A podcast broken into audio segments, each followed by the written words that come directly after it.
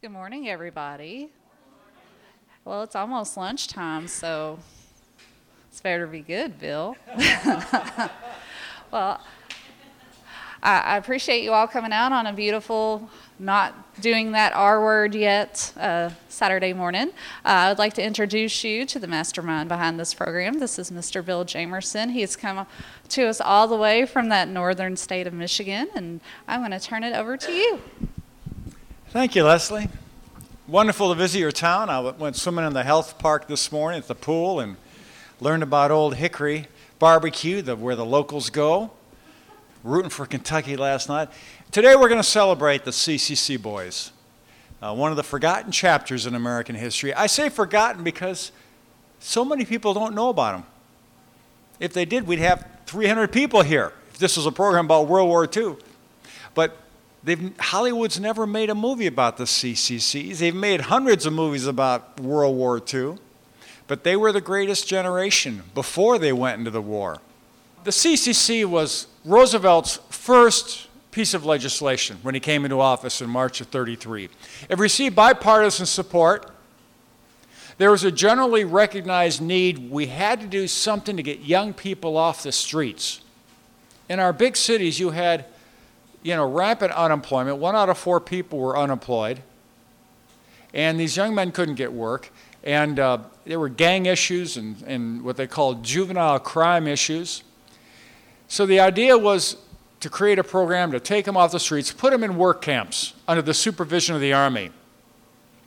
Now, each camp was run by these unemployed World War I officers like your father. One fellow told me the first day of camp, the captain said, Men, I'm here because I needed a job. You're here because you needed a job. I'm going to show you respect, but I want some respect in return. They all came from the unemployment lines. No one looked down on each other. They had wonderful relationships between the officers and the enrollees. They were called enrollees. They were also called the Cs, plural, okay? Now, to qualify to get into the Cs, you had to be 17 to 25 years of age single, from a family on relief or a very poor farm family, and in good health. Uh, not everyone got in. Every county had a quota. There was one woman from the welfare agency that interviewed the men. If you came from a family with a lot of kids, you had a better chance to get in. Why? Because they were paid a dollar a day, $30 a month. And $25 was sent home to the families directly. They never saw that money. And for you young folks in the audience, a dollar a day doesn't sound like much, but you could buy five gallons of gas for a dollar. You could buy a candy bar for a nickel, a pair of shoes for a buck and a half, a cotton dress for a little girl for 20 cents. Your money went a long way. So, over its nine year run, uh, there were 93,000 young men here in Kentucky that worked in the Corps. Nationwide, 2.6 million in 47 states. That's between 1933 and 1942.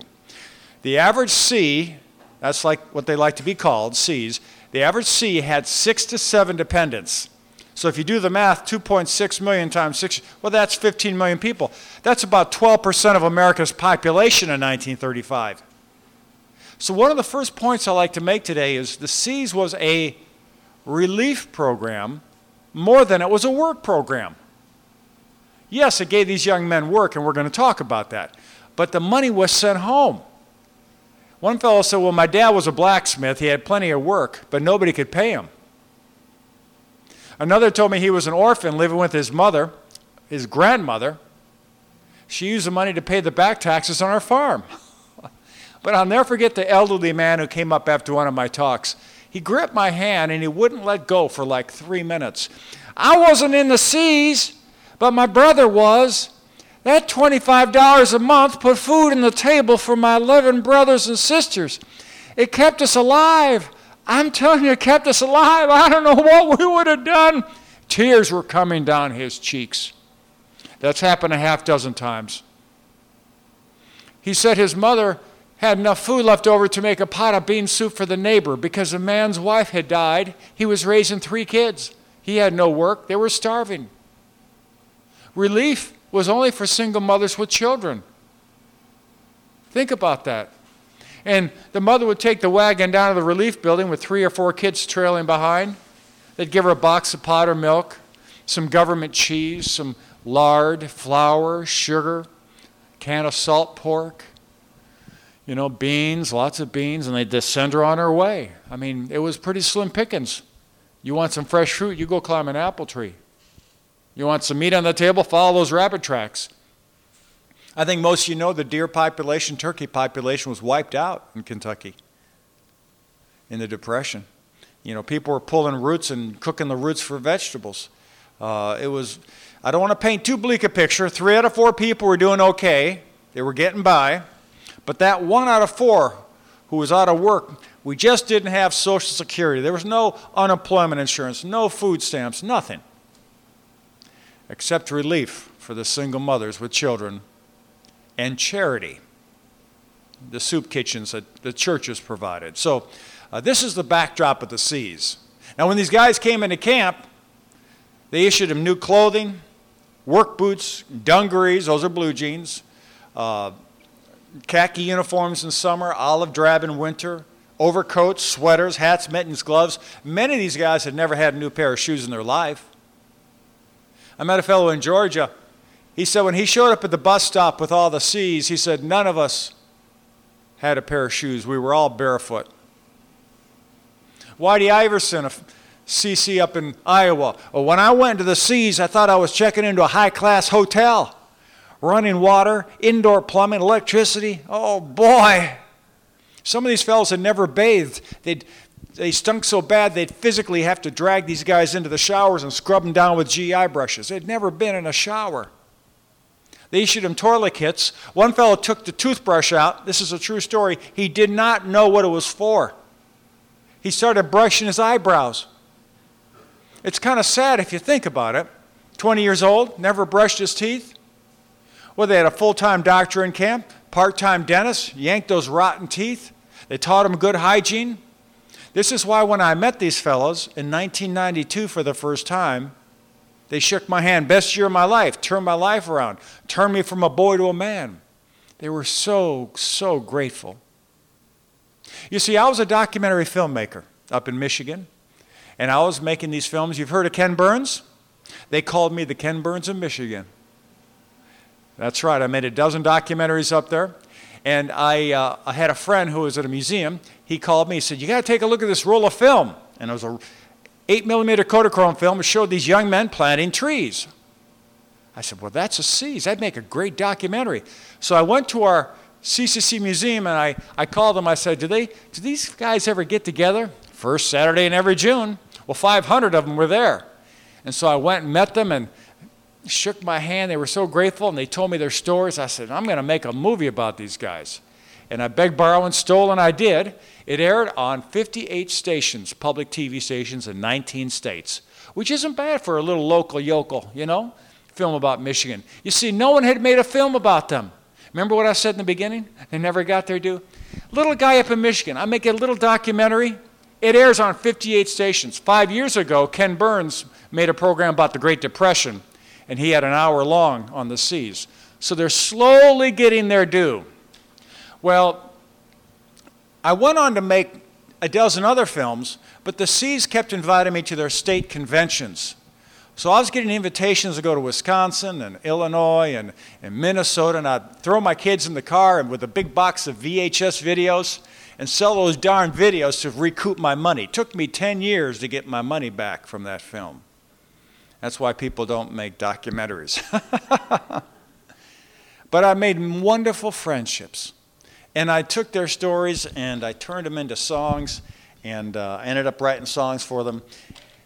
I like to share a song that was that I didn't write, but I found this song written by a CC boy, Clive Kilgore from Nebraska, and I'd love to share this song because it shows their gratitude. These guys just wanted to work so bad. And the money was going home to their folks, putting food on the table for their brothers and sisters. It meant so much to them. From hills and plains throughout all the land, people are singing a joyful refrain, smiling and working a merry youthful band till happy days are here once again. With joyful voice, we all rejoice for see, see, see. Up to the skies our praises rise for our great country. We believe this land of the free is on the road to prosperity. Hip, hip, hooray for the NRA, Franklin D. and CCC. Hip, hip, hooray! Are you recording this? Yeah, these, uh, these guys were so grateful to come into camp. One of the friends who appeared in my film became a very dear friend of mine, and I wrote a book about him. I used to meet him at McDonald's. He lived a couple hours away, but he was on a highway, and I would see him once a month, every two or three months. He was 16 years old growing up in Detroit. He owned one pair of shoes, and they'd fallen apart so bad that they flapped when he walked. He said, I glued them, I taped them, they still fell apart. His mother couldn't afford 20 cents for a cobbler to repair those shoes. The dad had left, gone off to California, riding the rails. She was waiting tables. They were broke. He dropped out of high school because the kids were laughing at him. He was humiliated. He's outside of a shoe store, and out on the sidewalk, there's a table full of shoes for sale. He finds a pair his size, takes a pair, steals them, runs down the street, cuts into the alley. Well, there was a beat cop in the alley having a cigarette. He was busted. And he had been busted before, a few months earlier, for stealing. So he was in trouble. But the officer took pity on him. He said, You're a good kid. You belong in the CCC. Well, the judge agreed and gave him a choice six months in jail, or you can volunteer for the CCC. Well, he chose to volunteer. Well, he went out to his two week initiation camp. He got his uniform, his shots, and physical, and all that. Came back home. He was in town for a couple days. Now he has his uniform on and he's saying goodbye to all the merchants he grew up with as a little boy. You know, goodbye, Mr. Jones, the butcher and the baker and so forth. Now he's headed up to the produce market to say goodbye to Mrs. Rosenberg, a short Jewish woman who sold the best fruit in the market. The apples and pears she handled came wrapped in tissue paper and were spotless. She used to save the tissues and flatten them on the counter. After she collected a neat pile, she put them in the garbage. My brother and I stopped by on the way home from school when we were little boys, and we used to pick through her garbage to find those tissues. We gave them to my mother, who hung them on a nail for toilet paper. When I stopped by, she picked up two apples. Nick, I'm going to miss you. Take these on your trip. Oh, you don't need to do that. I just came to say goodbye. Take them. You'll need them on the train. We chatted a few minutes about the season, then I said goodbye. After a few steps, I turned around. Mrs. Rosenberg, there was something I always wanted to ask you. Well, what's that? When I was a little boy, I used to go through your garbage. Well, I know. Well, sometimes when I was going through your garbage, you threw out fruit and it was still good. What'd you do that for? She smiled. Well, I put it there for you and your brother. I know, but why? She sighed. Because you never begged like the other boys. You never begged. She came around the table and cupped my face with her hands. Take care of yourself, Nick. Come see me when you get back. Her loving eyes were like dark pools of pond water. That's why I wrote the book. I couldn't make up the stories this man was telling me. He had an iron trap memory. He was in camp for two years. By the way, it was two six month terms in the Cs for one year. However, in 1937, they relaxed the rules. You could re up for a second year. So he was in camp for two years. He remembered every detail, every bully, every story. So it's a coming of age story. Uh, is a tough sergeant. There's a bully that picks on him. The nickname of the bully is Farmer. He likes to argue about John Deere and McCormick tractors. And there, there really was a character who did this, okay? I gave him a girlfriend in the book, and I called her Betty. And when he got a rough draft of the book, he called me up. My first wife's name was Betty. How'd you know? And he said the relationship turned out just the way it did in real life as it was in the book. Now, I'm not going to tell you what happened, but I'll tell you this. There was a camp, Camp Gary Owen, a half mile northeast of Owensboro, and a CC fella could date a local girl in town, take her to the movies, go to the fair, go to the swing dances, date her for six months, date her for a year, but her parents would not let him step foot in their home. Not always. Sometimes they were allowed to go in. These guys would go to church with their girlfriends and go home for Sunday dinner. But most likely than not, they were not welcome in the homes. It was just kind of an understanding. A woman in Florida told me the C's worked on the family farm. And when they came in the morning to announce their arrival, they'd come up on the porch and they wouldn't knock on the front door. They would get on their knees and knock on the floorboards of the porch. You see, they didn't think they were worthy enough to knock on the front door. I could do a whole program on this. But put yourself in the shoes of a farmer back then before you pass judgment. Why are my tax dollars paying for those no good bums from, from Louisville to come out here and work and build this road out here? I should have that work if anybody has that work. And I lost my two best farm hands to the Cs. And Saturday night, those CC boys, those cross country crooks, why, one of them stole a car in town and ditched it out in a cornfield. At the tavern Saturday night, those CC boys got in a big fight over, over girls with the local fellas. They're gang members, I'll tell you. They're no good bums. And they want to date my daughter? Not in a million years. You see, they had a lot of reasons for not liking those CC boys. So they were not always welcome. And they gave them bad nicknames. But let me tell you the good news. The C's won them over with their Good Samaritan acts. You know, I was in Vincennes, Indiana, uh, just on Monday night, and a fellow in the audience said, Well, he was a seven year old boy. The C's worked on the family farm. He said they built five, ac- five miles of terraces on a 60 acre farm. He said the CCs were up there surveying the property, and they were looking through their little you know, telescopes, and they looked, there's a, there's a pond over there, and they saw some kids drowning. They had found a little rowboat. Someone had left a rowboat and they rowed out and, and the darn thing was sinking. Well, they ran down there lickety split. They saved two out of three of the kids. The two year old survived because his diaper filled up with air and kept him floating. One of them they couldn't save. A woman up in Hinckley, Minnesota told me how her four year old brother wandered away from the family home one summer night he was lost in the woods. The mother was frantic. They called in the C's. They found that little boy at 3 o'clock in the morning, covered with mosquito bites. A woman in Minnesota, I'm sorry, Wisconsin, trapped in a blizzard trying to get to the hospital. She's in labor, ready to have a baby. The snowplows are stuck. ADCs went out there with their shovels. They got her to the hospital with a half hour to spare. Wonderful stories. I could do a whole program on this when there was a fire, flood, blizzard. The flood of 37, you all know about that. There were 4,000 CCCs out there in the rescue efforts, in the cleanup efforts, in the directing traffic. 4,000 spread over, you know, four or five states.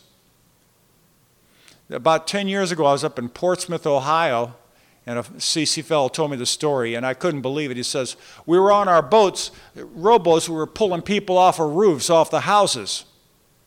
And we, this one woman wouldn't get off the house. Come on, lady, get in the boat. Come on, get in here. I can't, I can't, I tell you. I got my husband strapped into the attic down below me. I can't leave his body. I need it for insurance purposes. She refused to leave that body. That was her only hope for income. Amazing stories. Uh, cleanup efforts are pretty awful in floods, but that's how the C's won over the locals. So those bad nicknames, cross country cockroaches, those became disappearing, okay? The worst nickname, by the way, was wood tick. They hated that name. Wood tick. I heard the same story from three or four guys at different camps. And it was the same story. We were walking by a farmhouse. There were children playing in the front yard. The mother comes out of the house, shoos the children in the house, okay, and then turns, Wood ticks, get out of here, you filthy wood ticks. what do we do? One woman told me that when she was a little girl, her mother told her, Don't even look at them, close your eyes when they walk by. One woman told me that she used to hide her dolls behind her back when the CC boys would walk by, because they were always walking by the farms, going off to projects and stuff. Yeah. But as I said, those nicknames only survived in the early days. There were always farmers who never liked him, okay? Uh, but it was, it was not necessarily them, it was Roosevelt that they didn't like and the socialist policies, okay? But the C's, they begrudgingly recognized that, hey, 98% of these guys are good. A couple bad apples, you don't judge the whole, you know, bushel by. Well, I was up in Wisconsin at a CC museum, and on the wall there was a poem that was nicely framed. And I looked at that poem, and the name of the poem was Woodtick. Huh? It was written by a CC boy. So I turned it into a song, and I just want to sing a couple verses. It goes on and on and on. Well, they call us lousy wood ticks who love to drink and fight, but it's where the CCs are when fires break out at night. We are the most unruly crowd the Lord has ever made, but when the flood breaks or the dam, it's CC, grab your spade. They say we drive our trucks too fast and make a lot of noise. When some trouble comes our way, it's called the CC Boys. They say we're non supporting and on the relief rolls, but it's hello, Mr. CC Man, when we vote at the polls. Oh, call me Cedar Savage, I don't pay it no mind. Call me a brush monkey, you'll never hear me whine. Call me a stump jumper, it won't bother me a bit. But when you call me Woodtick, it puts me in a fit. Please don't call me Woodtick.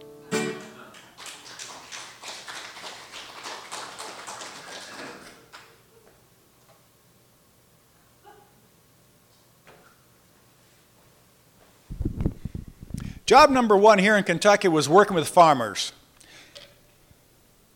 I don't need to tell you about how bad the soil was eroded. These farmers had over uh, farmed the land. They, they weren't aware of crop rotation. They weren't aware of strip farming, uh, letting land lay fallow, fertilizing techniques. It was, uh, they were in pretty rough shape. There were big gullies out there.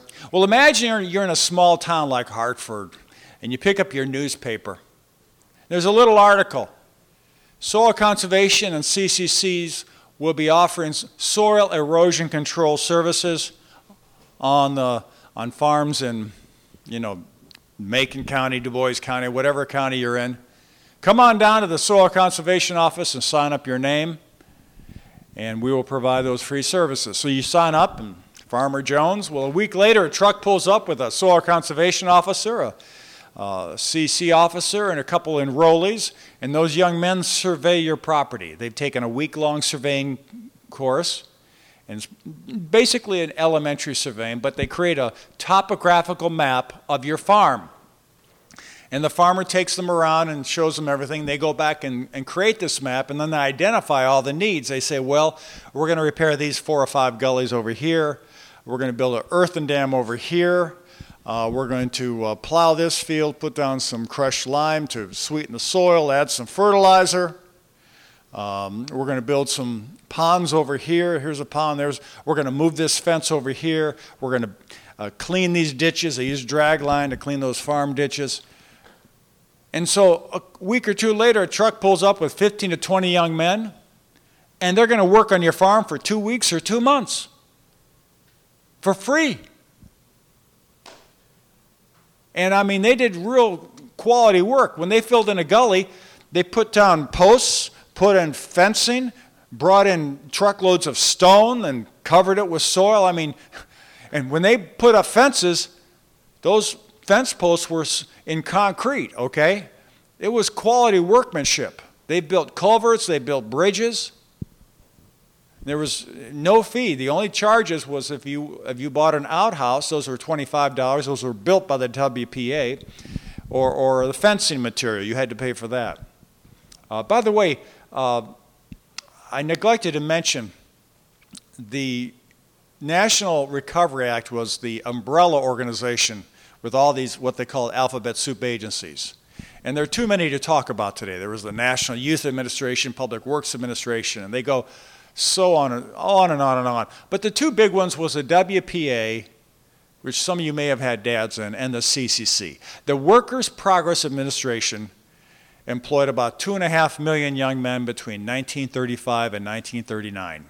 Those were for the older men who worked at home, and they went into town and they built libraries, post offices, beautiful schools, city parks, airports, roads, dug sewer lines, infrastructure, new sidewalks. But they worked in the towns and they went home to their wife and kids. The C's were residential work camps, okay? 200 men in every camp with a couple dozen officers. Okay, so I want to differentiate. Sometimes people confuse. Oh, the CCC's built a beautiful school. No, that's the WPA. Basically, if it was out of town, it was the C's. So, um, but anyway, getting back to working the farms, they also brought in speakers, soil conservation officers who came into the local towns and gave slideshow presentations in the, in the auditoriums. And they talked about crop rotation, strip farming, fertilizing techniques, and passed out printed information. You know, this is all new government research trying to aid the farmer. The third thing they did was to take people on field trips. You pick up your newspaper, uh, the camp is hosting a field trip next Thursday. Meet at the CC camp. We're going to go visit a dragline project, you know, how to clean out ditches, um, a soil bank leveling project. Soil bank is the, the piles of dirt you get after making a ditch, okay? Uh, ditching by dynamite, you know, uh, building a bridge and head wall, um, a tile reconstruction project. Okay, so you'd go to a half dozen farms and see what those farms were doing, and they'd, they'd treat you to lunch at the CC camp. So it was really a three-part effort. Number one, boots on the ground, working on your farm. Number two, bringing in speakers, and number three, taking you out to area farms. And that had a great impact on, on hundreds and hundreds of farmers here in Kentucky. However, some farmers did not take them up on that. Some farmers would rather go broke, and, and many of them did. So, uh, again, it just depended on how proud they were. Remember, people, the people were proud in the Depression. the people were too proud to accept relief. That was, a, that was one of the main reasons behind the C's. You know, some people, they would rather starve than accept relief from the government. They distrusted government. You know, America was founded on principles of self reliance self government, self respect. Who ever heard of relief? I mean, we take it for granted today because so many people, where everyone's on entitlements. But, you know, these are our forefathers. These farmers, I don't want those CCs. One fellow in North Carolina told me how his, uh, his dad had help from the seeds. They were working on his farm for two months. They plowed the fields, they built ponds, they did all these wonderful things. He started with 75 acres and a horse and a plow. When he retired, he had 550 acres. I said, well, How did he get all that? Oh, he bought up all the neighbors. They didn't use the C's, they were too proud. Okay, they all failed. So I don't want to paint this hunky dory picture that the C's were embraced by everyone. No, there was a lot of still resentment out there by those. But, but again, they did so many good Samaritan deeds that the people recognized the good that they were doing. Probably the most visible thing the C's did in Kentucky were building the state parks. Mammoth Cave, you all know about. They called them the Gopher Gang. You know, a lot of those, you know, you go through those caves and some of those openings were only three feet tall, and they'd go in there with their pick, pickaxes and shovels and widen it to 10 feet, you know. Uh, Columbus Belmont State Park, Cumberland Falls, I was down there a few years back. General Butler State Resort Park, Natural Bridge, Pine Mountain. They built the roads, the shelters, the bathhouses, the changing cabins, and they were required to use local materials. Up in Pennsylvania, they used river rock. In Michigan, fieldstone. Over in Indiana, limestone. You know, down here in Kentucky, they used all three, you know, whatever was available. And they quarried the stone, and they cut down the trees, they debarked the trees, and they would haul them over. But they worked with local experienced men. These were stonemasons, carpenters, bricklayers, electricians, plumbers. You just don't give a blueprint to a bunch of 20 year olds from Louisville out there and say, okay, build this shelter. No. And they paid these local experienced men $40 a month, and they lived outside of the camps and came into camp to work with the men.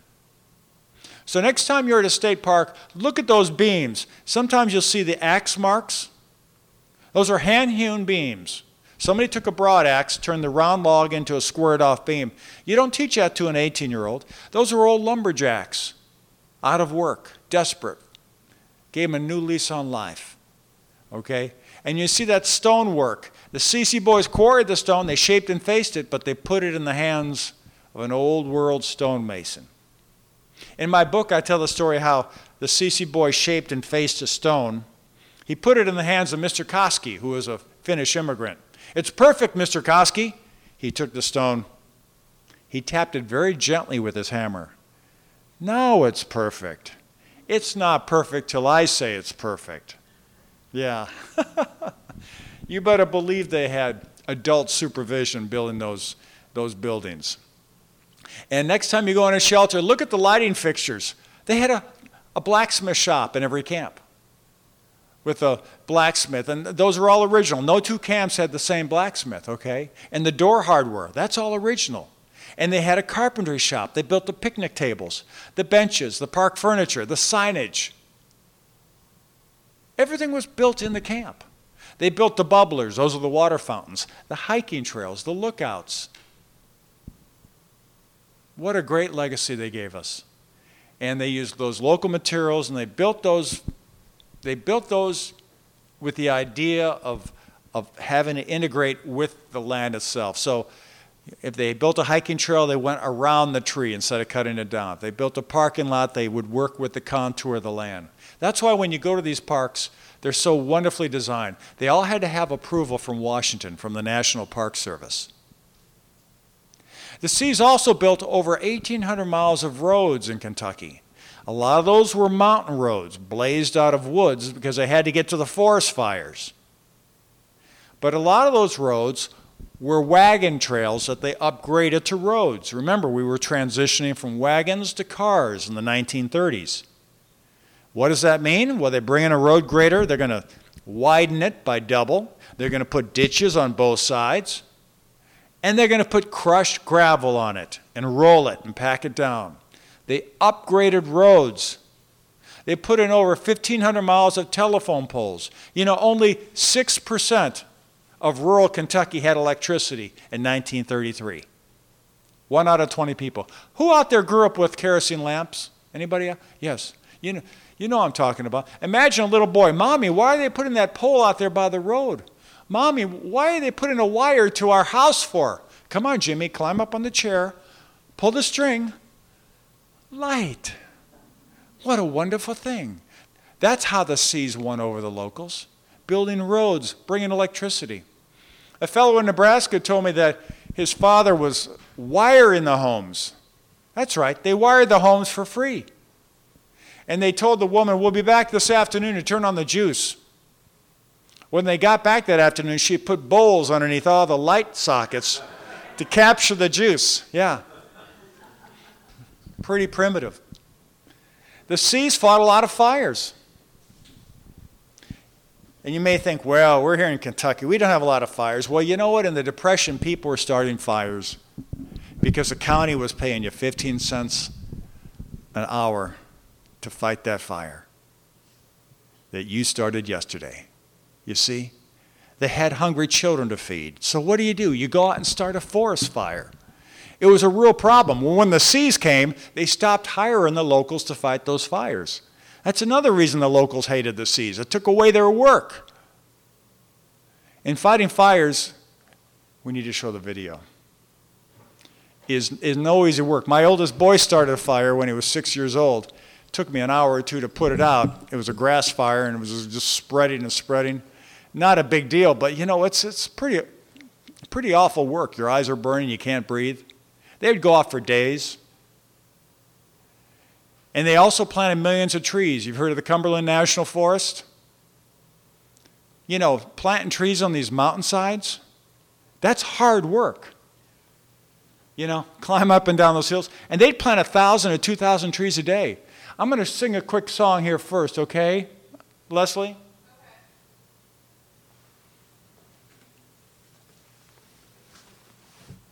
You're going to see in the video them planting trees. That was the first film that I found that got me excited about this.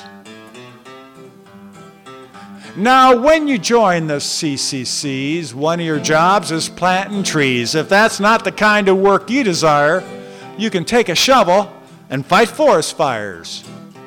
Where they drive us to some barren land, they give us seedlings to plant by hand. We stick a spud bar in the ground, pull it back to make a hole that's round. Take the tree, put the roots right in, stamp it down, and then you do it again. To make it all a bit more fun, we have a tree planting contest that starts with a gun. Bang!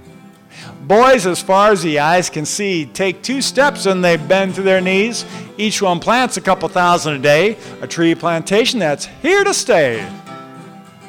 Well, your back's getting sore as over you lean. Your crew chief's getting ornery and mean. Just about the time that you expire, they say, boys, tomorrow you're fighting forest fires.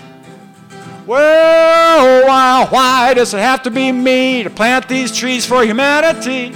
Only thing that could be much worse is to fight a forest fire first. Well, they put a shovel in your hand. You run through smoke, start shoveling sand. Your eyes get teary as you lean down to dig. Your nose starts a burning, and you stink like a pig. We're told to build a fire break. We chop down trees and then use rakes. We clear debris from that trail. We stop that fire without fail. Well, we pay pray for rain to take us from this hell, go back to camp, try to wash away the smell. Next day at dawn, we wake to reveille.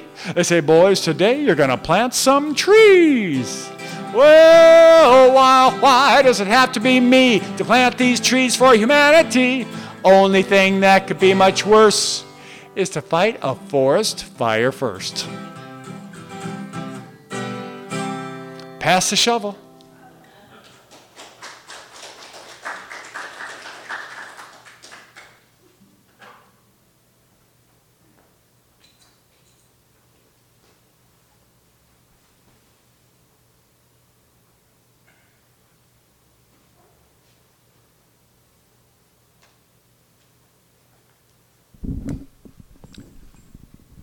What you're going to see in a moment is a camp, one of the very few remaining camps in western Upper Peninsula of Michigan.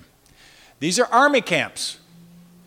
These are uh, tar paper sided houses. They were manufactured, they put them on trucks and trains, and they brought them out. You had four or five long, narrow bunkhouses with 40 or 50 cots. The head men had a cot and a, and a footlocker. There was an officer's quarters, a mess hall. You had an equipment building with hundreds of axes and rakes and shovels, a supply building with bedding and uniforms.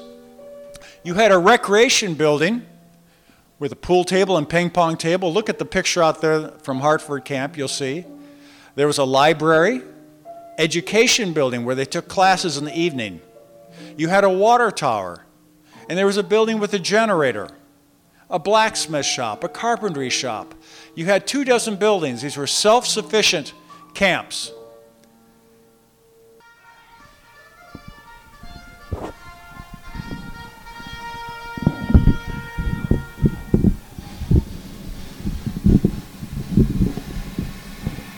I'll tell how much I enjoyed firefighting. I never worked so hard in my life. First of all, your feet are always burning. You got your hands are always hot. Your throat is burning with smoke. You stink like a pig. Your clothes always got singed. When I see these forest fires and, and, and movies nowadays and all that there, I, they have equipment to fight fires. We have a shovel. Getting up in the morning out of your warm bed and hitting that cold air, you go out there to the bathhouse to wash up. I, I couldn't get a chance to that. You went on the project, you weren't allowed to build a fire until you started to work, an hour after you started to work. Then you built a fire. That was the most difficult thing that ever happened to me. Then I realized I wasn't home. that I was in the CC camp. You use what you call a spud bar, and you jab that into the ground, you pulled it back, jabbed it down again, and pulled it back at a nice little square hole. You grab the tree, you snap the roots down, push the roots on down, pull the bar out, jammed it back about an inch back, pulled it on and, and pushed it forward. It was hard on those kids in Detroit that had never done any uh, real physical work, but it made men out of them.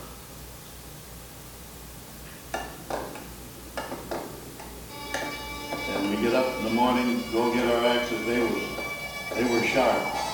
So new handles, no slivers. And uh, I can remember, I would always try to get my own axe, number 17. You didn't, you didn't know what one you was going to get, because he just passed them out in the morning when you went to get on the forestry truck to go to the woods. But I'd always say, number 17, Isaac.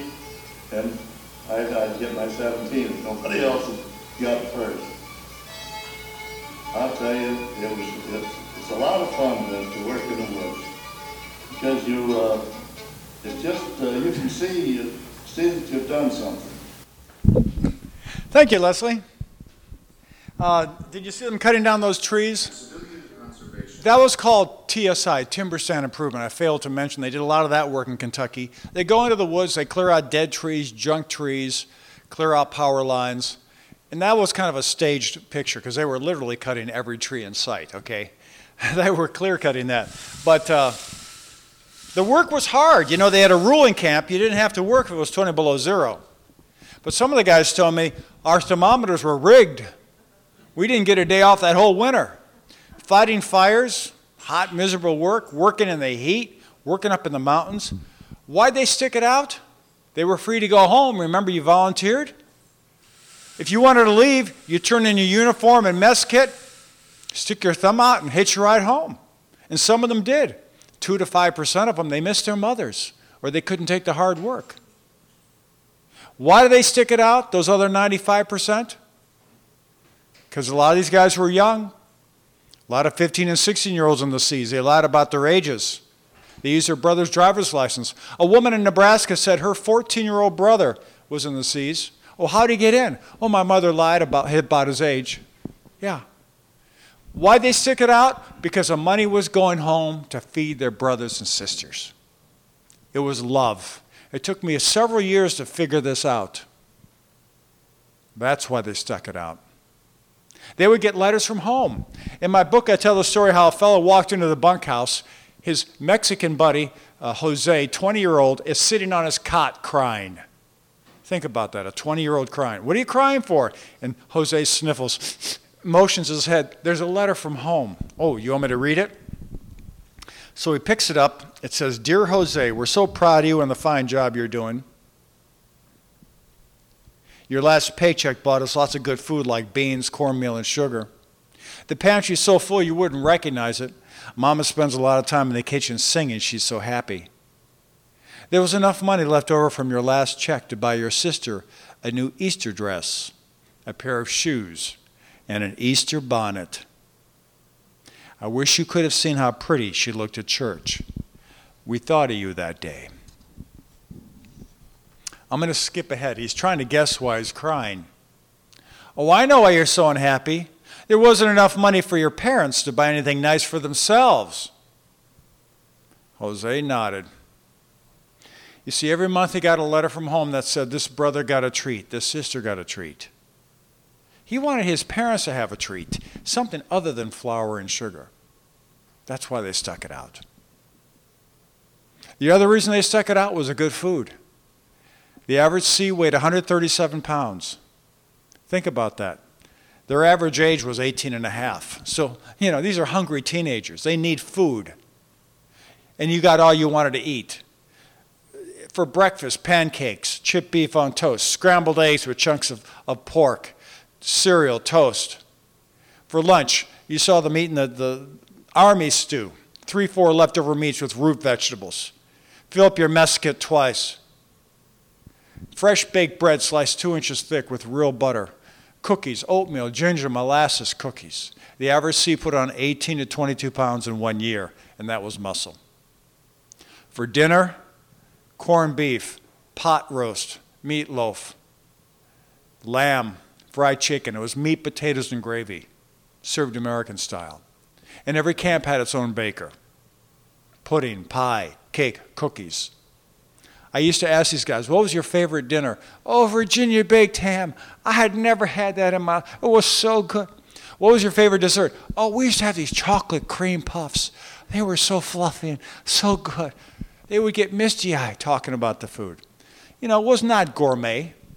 And you had some skimming off the top by the cooks. You know, end of the month you might have hot dogs three days in a row or beans for a week, and they'd go on strike. I heard a few ca- those cases. You know, I don't want to paint too beautiful a picture here. But uh, generally speaking, the food was good, it was plentiful. One fellow told me, he said, I felt like shouting hallelujah every time I walked into the mess hall. I said, that sounds like a song to me. so, I just remember one fellow told me, he said, this was in Appalachia uh, in, in North Carolina last spring. The sergeant went to town and he hired a baker. And this woman was making biscuits, and the men were complaining to the sergeant, What are the black specks in our, our biscuits, Sarge? We can't figure it out. So the sergeant peeked in the back door and watched this baker as she was rolling the dough, you know, making the biscuits. He noticed every couple minutes she stopped and she adjusted her toothpick. She was chewing tobacco. The food was good, it was plentiful, but there were surprises. The chorus goes, If my stomach could talk, it would shout, Hallelujah. Do they have permission to shout hallelujah, Leslie? Let's hear a hallelujah. Come on. Hallelujah. Way back in the Great Depression, my stomach was in a mild recession. Folks were poor, people were hungry, couldn't get work all over the country. Well, Franklin D. built for you and me some work camps called the CCC. Put us to work, fed our bellies with lots of food like bread and jelly. Here we go.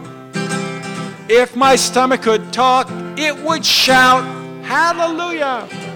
If you ask me to walk, I'm gonna come running right to ya, cause it's chow time. Goose eggs, duck eggs, hot on the griddle. What the farmer brings is always a riddle. We eat what's put in front of our face. It's chow time, give me a taste. Corned beef, roast beef, smothered in gravy. Lots of them, long and wavy. Turkey at Christmas, filled with stuffing. Apple pie, hot from the oven. If my stomach, if my stomach could talk, it would shout, Hallelujah.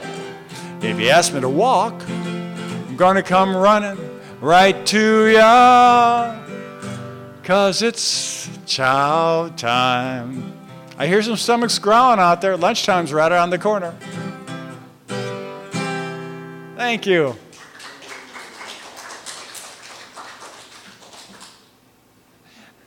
I'm sorry, I got a little distracted. There was something going on outside the window out there on my table, and anyway, I was like, just keep your mind on the song, Bill.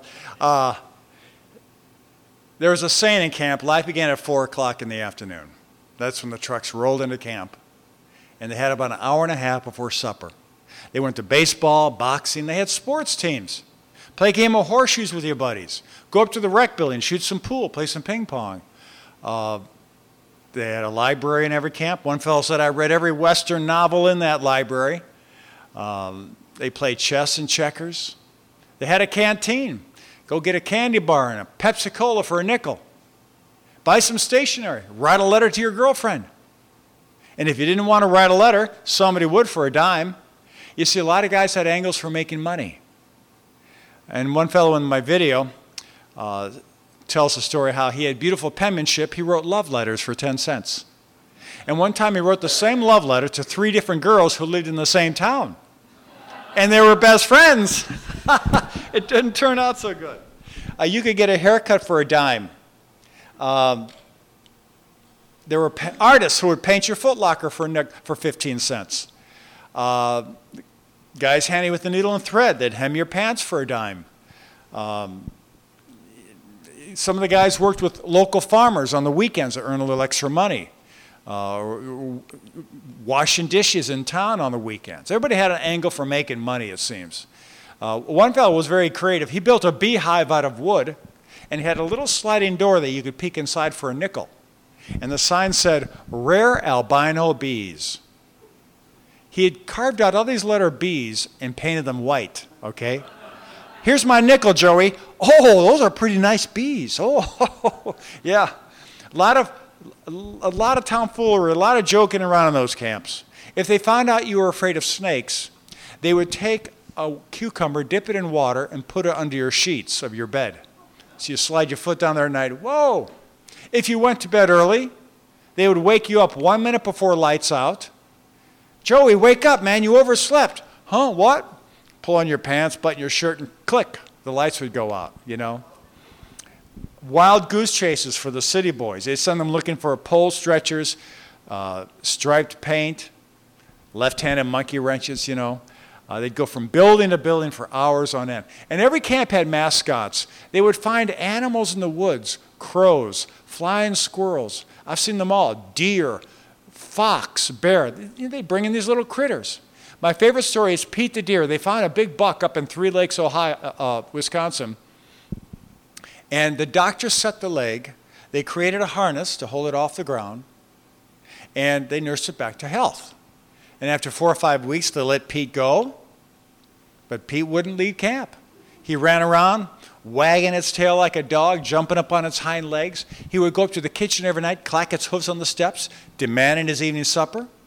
And on warm summer nights, Pete the deer would push his way in through the screen door of the bunkhouses and go from bed to bed. And if your feet were sticking off from under the blanket, he would lick your toes.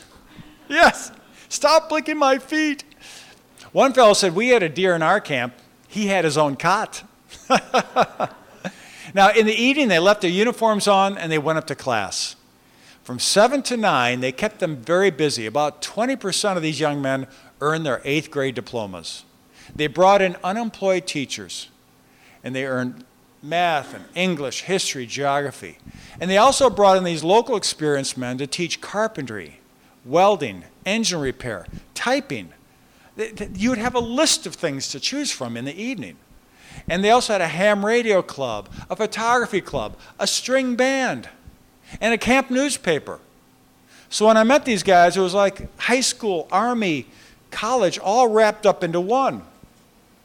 And every newspaper had a humor section, and a lot of the humor was around girls. Here's typical CCC humor a lot of auto wrecks result from the driver hugging the wrong curve. You know? This is one of my favorites. It's one for the farmers out there. A city girl staying in the country became friendly with a young farmer. One evening, as they were strolling across a field, they saw a cow and her calf rubbing noses in an affectionate fashion. Ah, sighed the farmer, that makes me want to do the same. Well, why not? said the girl. It's your cow, isn't it?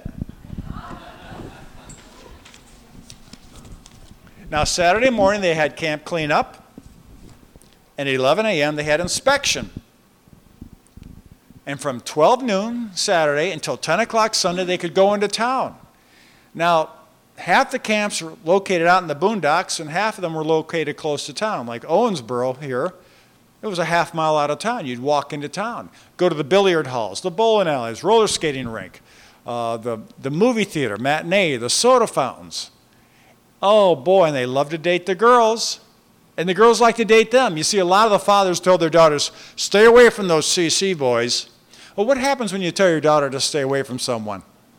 They go right to them. One fellow told me, he said, You'd be sitting in a movie theater, they'd be kicking on the back of your chair. Hey guys, want to share our popcorn with us? You know? Another, uh, a woman told me, she said, when she was 15 and 16, all her girlfriends would go to the movies Saturday night and stand on the sidewalk and wait for the C's to drive up in their trucks. And then we would pair up with them on the sidewalk and go into the movie and hold their hands. I said, That's it? Yeah, they just wanted to hold our hands, and we did too. They made themselves available. Many of them met their wives. Amazing stories. A woman told me that her father would telephone home to Clinton, Indiana every weekend, and he loved the voice of the operator. And he told his bunkmates, I love that voice. I'm going to find that voice. I'm going to marry that voice. Well, one night he's at a party, at a dance. He hears the voice. The voice has a boyfriend. He taps the boyfriend on the shoulder. Bug out, buddy. I'm going to marry that voice. And he did. You know? A woman told me that her mother was in a community swimming pool with her girlfriend, and there was a CC boy drying himself on the deck. Her mother turned to her girlfriend, Do you dare me? Do you dare? Yeah, I dare you. Her mother started splashing this young man, who stands up, jumps into the swimming pool, and starts wrestling with her mother. Well, that became her father. That's how her mother met her husband. You know, just crazy stories like that. But not all the C's dated. I never forget, I was on the Indiana uh, Kentucky border of Rivertown. Hendersonville, maybe? Henderson? Yeah, and this old CC fellow, this was a few years back. I never dated. None of my friends dated any girls. We were too shy. Half of them were too shy. He said they would go to the roller skating rink Saturday night, and for 10 cents, they could go into a room and look through a plate glass window and watch the roller skaters. They were too shy to go on the floor. Just, just, oh, look at that one, Joe. Yeah, look at that one over there. They were too shy. So just when you think you've got these guys figured out, you don't. You know, I wrote it, I read in my letter about the fellow crying when he got letters from home. Well, they cried when they came into camp, the rookies, they missed their mothers. But let me tell you something else, young man. There were two pair of boxing gloves in every bunkhouse. And if two guys were arguing a lot, the barracks leader would say, okay, that's enough, we're going to have a grudge match. And they took down those boxing gloves and laced them up. They'd go outside, they'd make a circle around them, and those men would box until one of them hit the ground. They were tough, but they were soft inside. These are our forefathers we're talking about, our grandparents. Yes. The C's did toughen them up. There were five reasons why the C's were successful. Number one, food. When you're a teenager and you're hungry, you're ornery. These young men needed food. They got three meals a day, all you could eat. Number two, hard work. A lot of the city boys came with a chip on their shoulder. They were angry, bitter. You know, all they knew was a depression. Think about that. Hunger, no work, no money. What do you do? Give them a shovel, give them an axe. Work that negative energy out of them. Get that energy out. It taught them how to work in the heat and the cold and fighting fires. Number three, eight hours of sleep. A lot of these guys were sleeping under bridges. You know, they were, they were homeless. They were up all hours of the night. It quieted them down brought order, discipline to their life. When they hit the hay at 10 o'clock, they did not ask him twice to go to bed. They were out. Number four, role models. I tell a lot of these stories in my book. The barracks leaders, the educational advisor, these World War I officers like your dad. They took them under their wings. They cared about their hygiene. They cared about their safety. They cared about their relationships with girls. And wonderful stories. You see, a lot of these fellows had lost their dads in the Depression. They had left home looking for work. And so they were raised living on the streets, living with their mothers. Last but not least, you know, when you're broke, you don't feel good about yourself, do you? You can talk, talk, talk, but you don't feel good about yourself. But you put a little jingle in a young man's pocket, he's got something to look forward to. He's got a little self esteem, some confidence, feels good about himself. It did a world of good for these young men. When they came into camp, they were slump shoulder, they were skinny as a rail, their, their clothes were threadbare. They would throw their clothes away. When they came out of camp, they were 20, 30 pounds heavier. Their shoulders were straight. They had a bounce in their step. They had a certificate in their pocket. They had learned welding or truck driving or engine repair. Yes, sir. No, sir. Yes, ma'am. No, ma'am. I had many women tell me when their older brothers came home from the C's after one year, they didn't recognize them. Johnny, is that you? They just changed. Their whole demeanor had changed. They believed in themselves and they believed in their country. So many of them had lost confidence in America. It was a transforming effect. And so, what was the reward for all this hard work? Four years in the military. What'd you do in the Cs? I was a truck driver. Now you're an army truck driver. What'd you do in the Cs? I was a cook. Now you're an army cook. What'd you do in the Cs? I was an engine mechanic. Now you're an army engine mechanic. Yes, they went to the military. They became platoon leaders. They shot up in the ranks. They were battle ready. They were ready to go to war. Yes, now you know the rest of the story, where the greatest generation came from. I'll never forget a gentleman who came up after one of my talks. He gripped my hand with a vice grip. I was a Marine. You know, half the Marines were C's. It's why we won the war. It toughened us up. How many movies has Hollywood made about the Cs? Uh, zero. And what did Tom Brokaw write about in that Greatest Generation? Remember that book? Don't mention that book to the Cs. They don't like Brokaw. Just dropped it. It's the greatest untold story in our country's history. And now you know the story. I'll never forget a woman who came up after one of my programs, though. She said, That was a nice program, but you forgot the most important thing they did for our country. oh, really? Yes.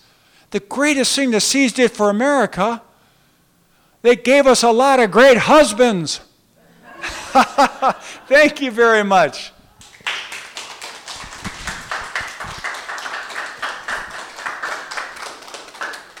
Any questions out there? 33 to 42. It ended with Pearl Harbor. Very good. Well, I know you're hungry, ready to go off to lunch. On the table back here, I've got some books uh, and uh, movies and things. The books are 20 bucks, the videos are 20 bucks. A little brochure on Roosevelt's economic policies for two bucks. I've got some scrapbooks, photo albums, uh, memorabilia over there on the other table. I'll be around for a few minutes. I can't stay long. I got to be at Tell City uh, for an early afternoon program, so I've got to hit the road in the next few minutes. But uh, thank you again so much. And Leslie, thank you for bringing me out. Have a good afternoon, everyone.